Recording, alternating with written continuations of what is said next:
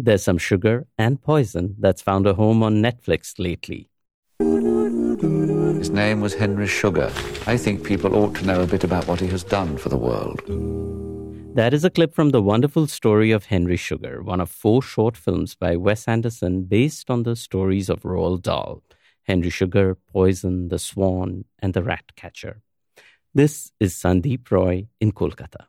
From an Indian perspective, Henry Sugar and Poison are the most intriguing. Wes Anderson has long been fascinated with India. He made films like Darjeeling Limited set in India. What are you doing in this place? Well, originally, I guess we came here on a spiritual journey. Darjeeling Limited wasn't just set in India, it was also a cinematic salute to Indian master filmmaker Satyajit Ray, using his music in the score.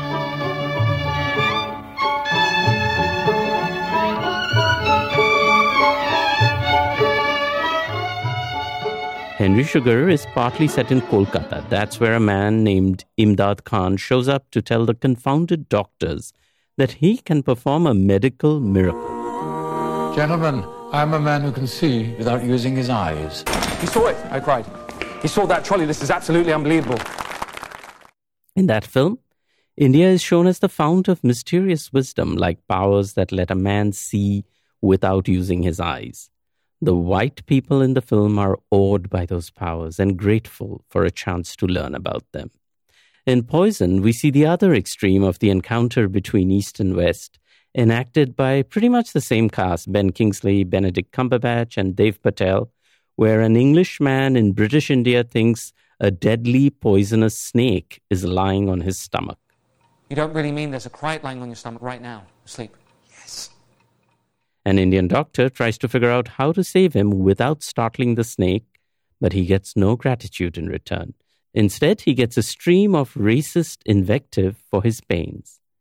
In odd ways, the two stories, both set in colonial times, bookend the set, and they use Anderson's fabled color palette to show that encounter between East and West in very different lights. One is almost sweet, inspiring Henry Sugar, a rather callous man in the beginning, to find his better, sweeter self. Poison is bitter, rapaciously using the Indian doctor for his own needs and then tossing him aside. It's made worse by the fact that Anderson actually makes us care for the man who might have a snake on his stomach before we see his real colors. They are like mirror images of each other. And in their own way, to me, one is no less disturbing than the other. In neither case does the Indian get to really enjoy the fruits of his knowledge. What Roald Dahl intended is hard to tell. He was a complicated man. His works have come in for an extreme makeover these days, rewritten to make them less offensive for 21st century tastes. It's not just the anti Semitism he was infamous for. Words like fat and ugly are gone.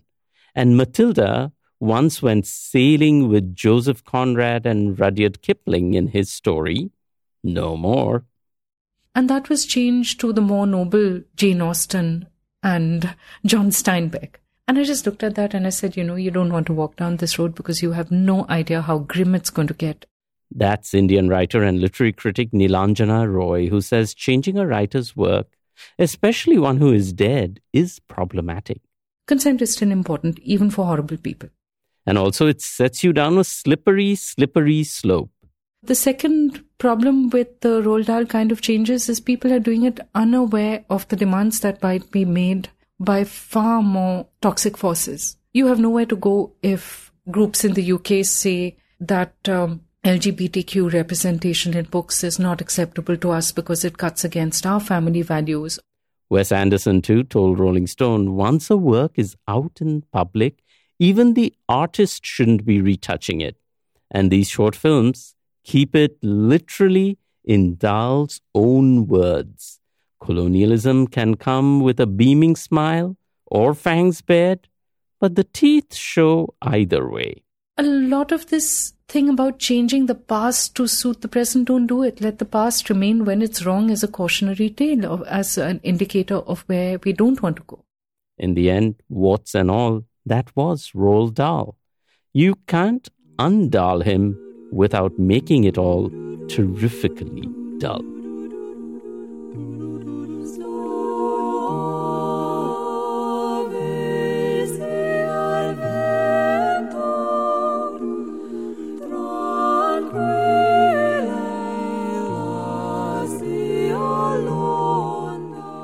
This is Sandip Roy in Kolkata for KALW.